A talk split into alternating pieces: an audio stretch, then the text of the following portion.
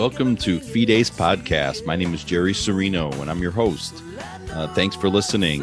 Uh, Fides is Latin for faith and truth, and that's what we do on this show: is talk about truth, talk about faith. Uh, thanks for being here. Uh, the great song that you're hearing in the background was my friend Frank Camp.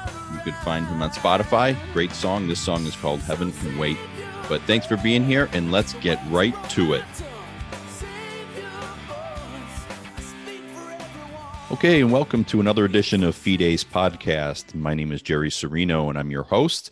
And I'm here with talent on loan from Rush. It's going to be my new saying from now on in honor of the great Rush Limbaugh. Um, I'm here today with a with. I'm really excited at my with my guest. Uh, his name is Jonathan Van Maren. Uh, he's a columnist, an author, speaker, podcaster, and an activist. Jonathan, welcome to the show. Thanks so much for having me. Yeah, my pleasure. My pleasure. I've I've actually done um, you know, I find, you know, great guests based upon things that I see that you're writing or you're doing um, and you're taking on a lot of uh, really great issues. You have a website, sort of the tagline is from the front lines of the culture wars. Tell us tell us kind of what your overall premise is and your goals are as an activist and a writer and speaker. Sure. So the website's actually the bridgehead, and and a bridgehead is a is a position totally surrounded. Uh, and as Ronald Reagan once famously put it, um, when you're totally surrounded, it's easy to find an enemy. Just yell charge and you'll find one. Mm-hmm. And that's very much the position, I think, of, of traditional Christians in, in today's culture. So uh, just to kind of run you through the list, I'm, I'm, the communications director for the Canadian Center for Bioethical Reform, which is a pro life organization that educates uh, the public on the truth about abortion and the truth about who the preborn child in the womb is. Mm-hmm. And so my day job is facilitating pro life education to, to millions of Canadians, along with the phenomenal team uh, that we work with. Uh, I also write columns for, for a number of different places, and then I post all of those at the Bridgehead. So I write for uh, I just had a couple of columns up recently at First Things, the American Conservative, uh, LifeSite News, the European Conservative, that sort of thing. And so, in that context, I sort of opine on cultural issues uh, at writ large, because of course abortion doesn't happen in a vacuum, and and it does feel like uh, that at this point. Christian communities are surrounded by a secular culture that has, has totally lost its center, and that mm-hmm. we find ourselves facing we find ourselves facing just the, the most bizarre attacks on even reality. There was a headline on the BBC last week announcing that the British government would be referring to pregnant women as mothers because that's news because that's how crazy things are now. So that, that's the short summary. Yeah, that's good. No, that's great stuff. Really great, great things that you're doing. Like I said, I've, I've, um, I've read a lot, a lot from you and, and, seen a lot of your posts, and they're really great. So everybody, you know, it seems that has, uh, uh, that's involved in activism, I believe, and you're doing really great stuff. Has usually has a story, uh, maybe if what what motivated you to get into it, a, a background or something like that. You know, what, what what's yours? Do you have a, a a reason or an impetus that kind of got you into being an activist and a writer? Yeah, sure. So, so writing has always been my passion. I've been sort of writing since I was in the sixth grade, and when I went to university, I wrote for the campus newspaper. I got some journalism training, and I wrote for a couple of other newspapers at that time. The reason I ended up in the pro-life movement, which was not originally my plan, my original plan was actually academia uh, with a focus on history mm-hmm. was in my uh, first or second year of university, first year actually. Um, one of my professors was talking about abortion, and I realized that although I'd grown up in a pro life home, I had no idea how to articulate or defend my position. Mm-hmm. I Googled abortion to learn a little bit more about how to defend my position and ended up watching a an abortion video from start to finish, watching a, a, a human child get literally torn apart with, with, with metal tools. And uh, that video, it's it's fair to say, completely changed the course of my life because realizing that this was happening on a daily basis, 3,000 times a day in the United States, 300 times a day in Canada, um, just gave me a totally different view of the society around me. And I joined the, the pro life club on campus. I eventually ran the, the campus club at Simon Fraser University, uh, started engaging in pro life activism wherever I could. And then after university, I joined the uh, Canadian Center for Bioethical Reform to help develop a nationwide plan to impact mm-hmm. public opinion on abortion. So that's sort of the short version of how I ended up here. Yeah, that's great, and and you see a lot of stories uh, like like that. Uh, you know, whether it's in your case where you watched or saw a video, or maybe in a lot of people are pro- post abortive or mm-hmm. something of that nature. There's it is usually something that kind of pushes you into seeing, my God, we got to end this. Uh, it almost reminds me of, uh, you know, it probably took in some cases during times of slavery, it took people seeing slavery in, in action and seeing mm-hmm. the treatment to really move them and motivate them to move forward. Um, so, so you're a very multi-talented guy. I, I, will admit it was very difficult to do research on you because you do so much. You're, you know, all the writings. You write books and and articles and podcasts, and you, are really uh, quite quite exceptional. Um, one that caught my eye um, is is your, I believe it's your latest book, the uh, Patriots. Is that that's mm-hmm. your latest? Um, it's the untold story of Ireland's pro-life movement, and the reason that that was interesting to me is I, I've actually had a guest um, from Pro Life um, Irish Pro Life USA. Uh, John Byrne, he's uh, he was on hmm. my show, and um, and I and I just wanted to maybe get your overall, you know, about this book. What motivated you to write it? Because here you are, a Canadian writing about Ireland. Uh, obviously, it's a it's a similar you know topic that you are passionate about with pro life. But tell us about the about this book and uh, what motivated you to write it the genesis of the book is actually pretty easy to explain. Um, uh, because I work for a pro-life organization, obviously I've been in connection with with the Irish pro-life movement for years. Because you know the pro-life movement is a it's a big community, but it's also a small community, and that and it's pretty easy to get to know the leaders worldwide fairly quickly. Mm-hmm. Um, and so we were invited to come to Ireland prior to the uh, the the campaign to end the Eighth Amendment uh, in 2018, and so we. Mm-hmm we went there and we just volunteered for the pro life organizations there, knocking on doors, passing out leaflets, just basically sort of doing whatever they asked us to. And it was a really incredible experience because the, the, the pro lifers there were just such phenomenal people. Mm-hmm. And I know this is true everywhere you find uh, uh, pro-life organizations, but they really were just quite exceptional. And so back in Canada, uh, one of the things I do for CCBR is I do strategy research, and I really wanted to kind of get a handle on why uh, the campaign to save the Eighth Amendment, the Save the Eighth campaign, had lost.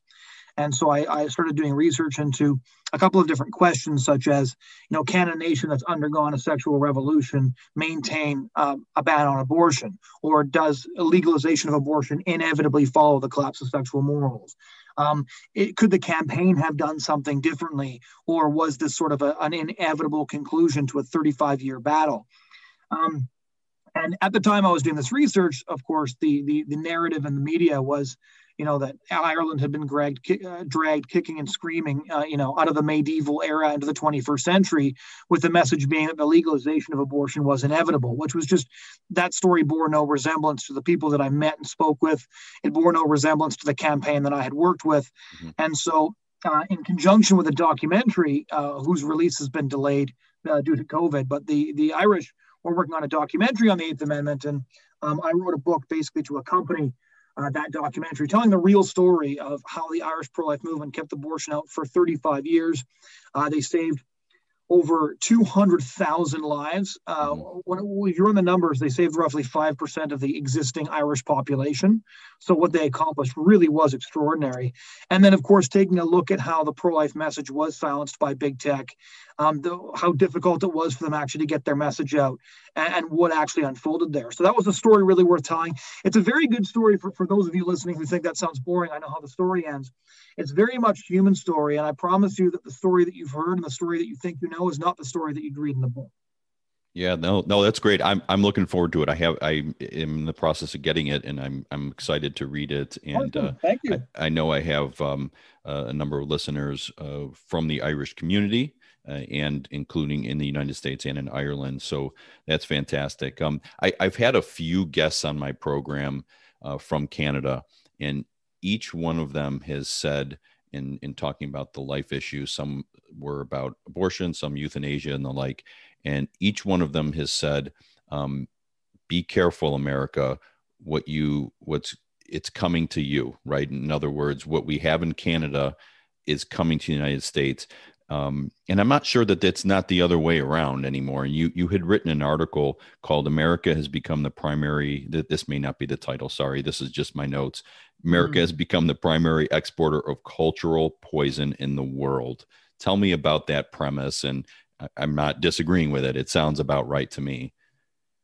Yeah, so it's interesting for me because I have I have dual citizenship. I was born in the U.S. and and I and and I and I was raised in, in Canada. So I have I have uh, I have sort of a stake on both sides of the border with these issues. When it comes to that, it's it's interesting because the United States is actually the leader uh, on a lot of these issues, and, and and people don't realize that due to the fact that uh, Canada or the United States also has a very vocal, very well organized, and very powerful religious right as well as one of the world's largest and most vibrant pro life movements. And so, uh, because uh, America bashing is very popular in Canada and Europe, they like to portray America as sort of this religious fundamentalist nation being held back by all of the idiots who still believe that life in the womb, uh, you know, deserves protection and the, the, the traditional family is worth defending.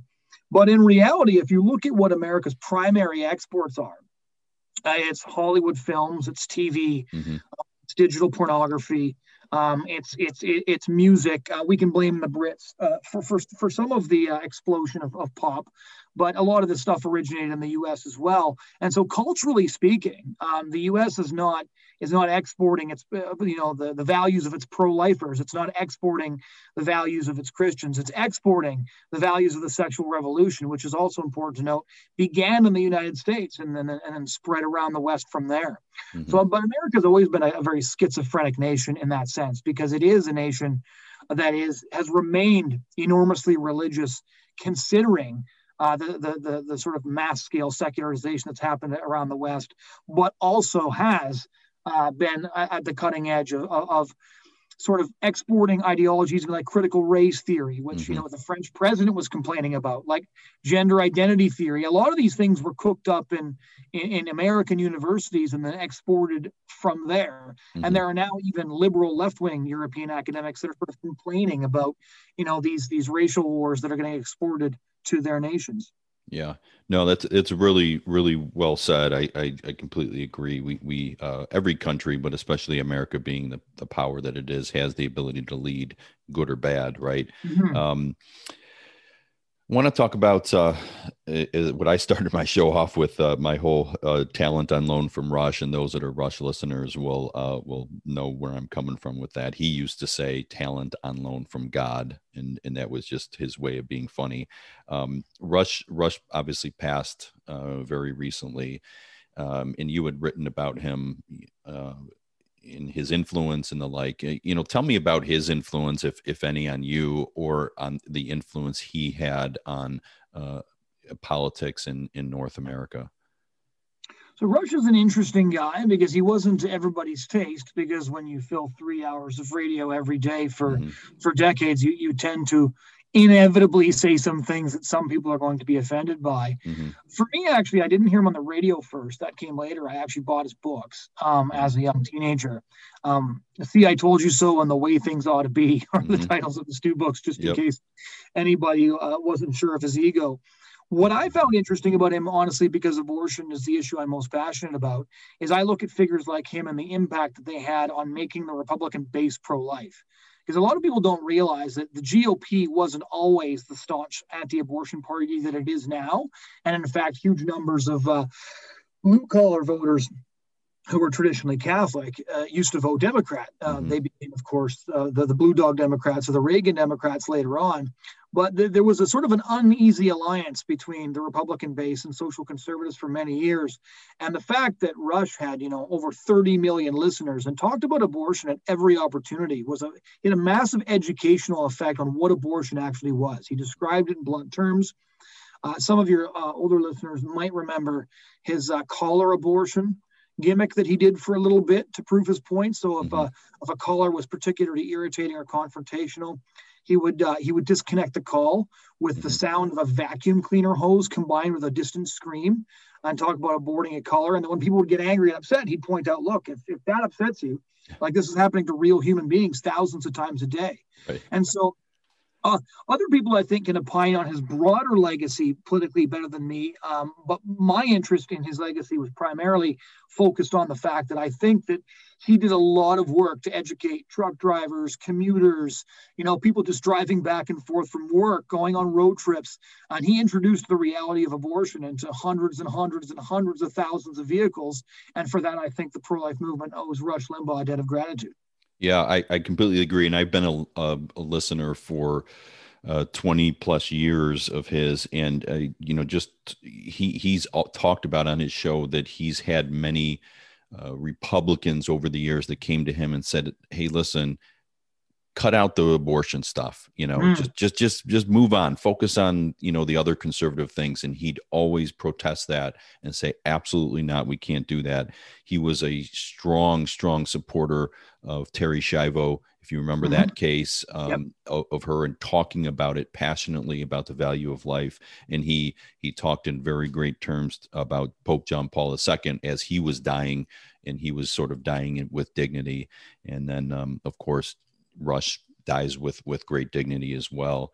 Um, kind of a little bit along those same lines, and so uh, kind of be the last of what we talk about is something that's probably near and dear to you as somebody who's a writer and a speaker and a podcaster and the like, and that is the issue of free speech and censorship. censorship.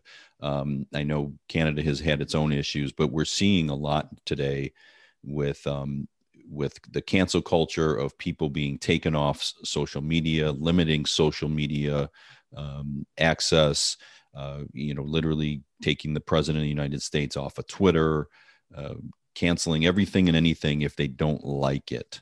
And uh, we even uh, saw that there were people who, in this recent election, who didn't know anything about the allegations of the Biden family in in Ukraine and, and all that they were doing. They knew nothing about it, and the media chose not to cover it.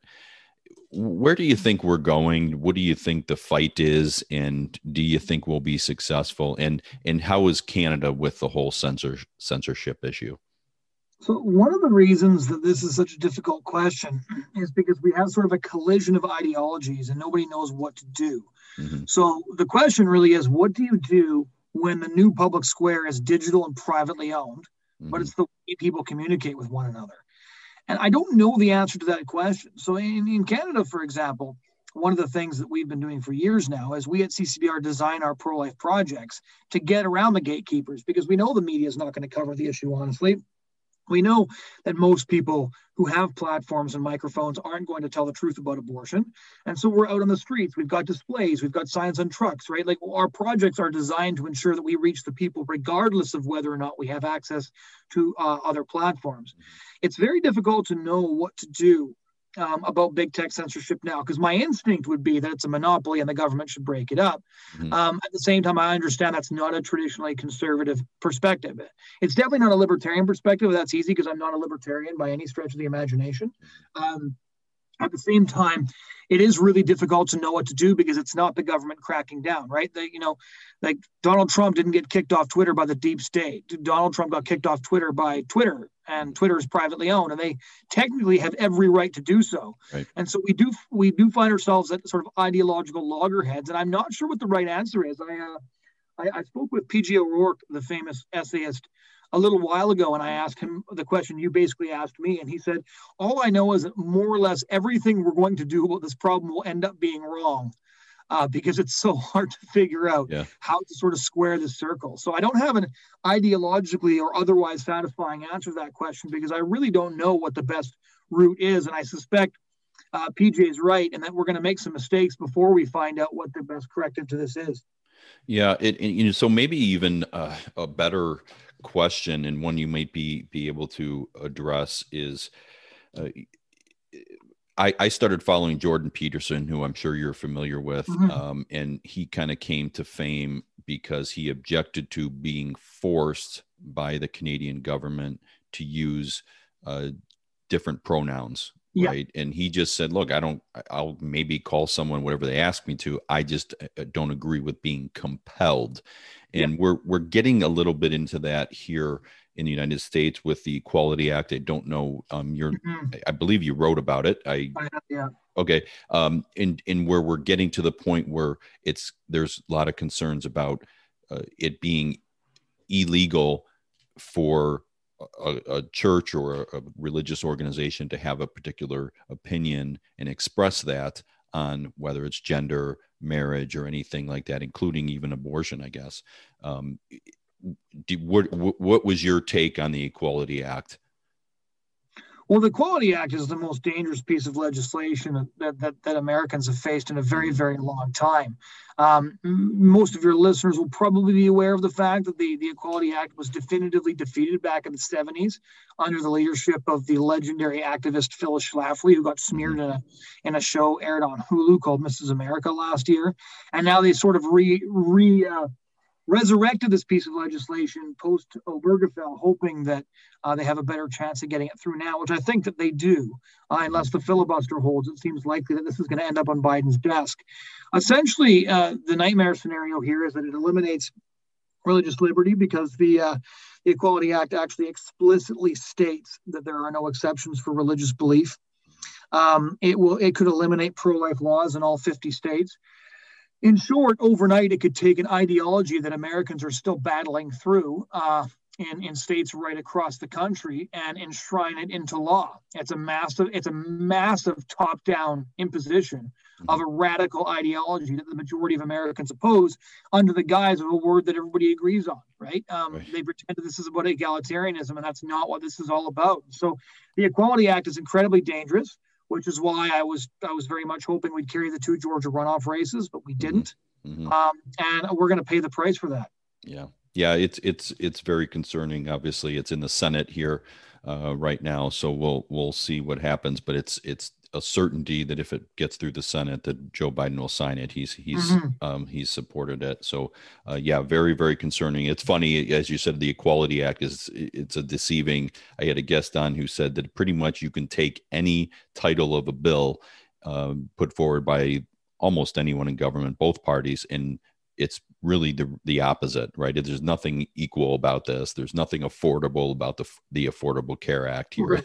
in the United States, right? It's always usually the opposite. Um, uh, well, this this is great. So um, again, Jonathan Van Maren, uh, really great conversation, really great stuff.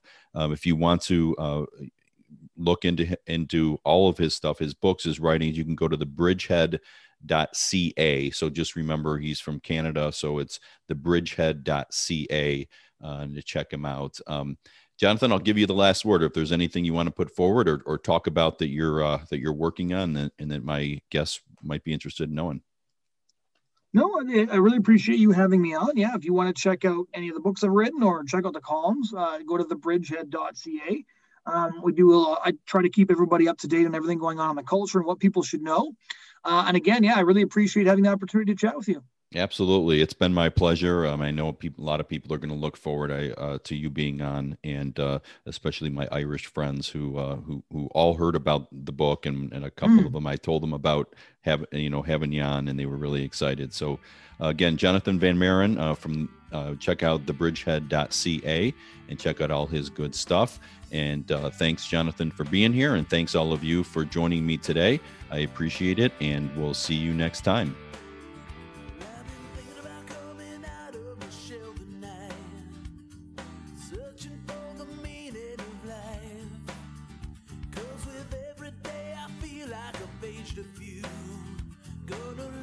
see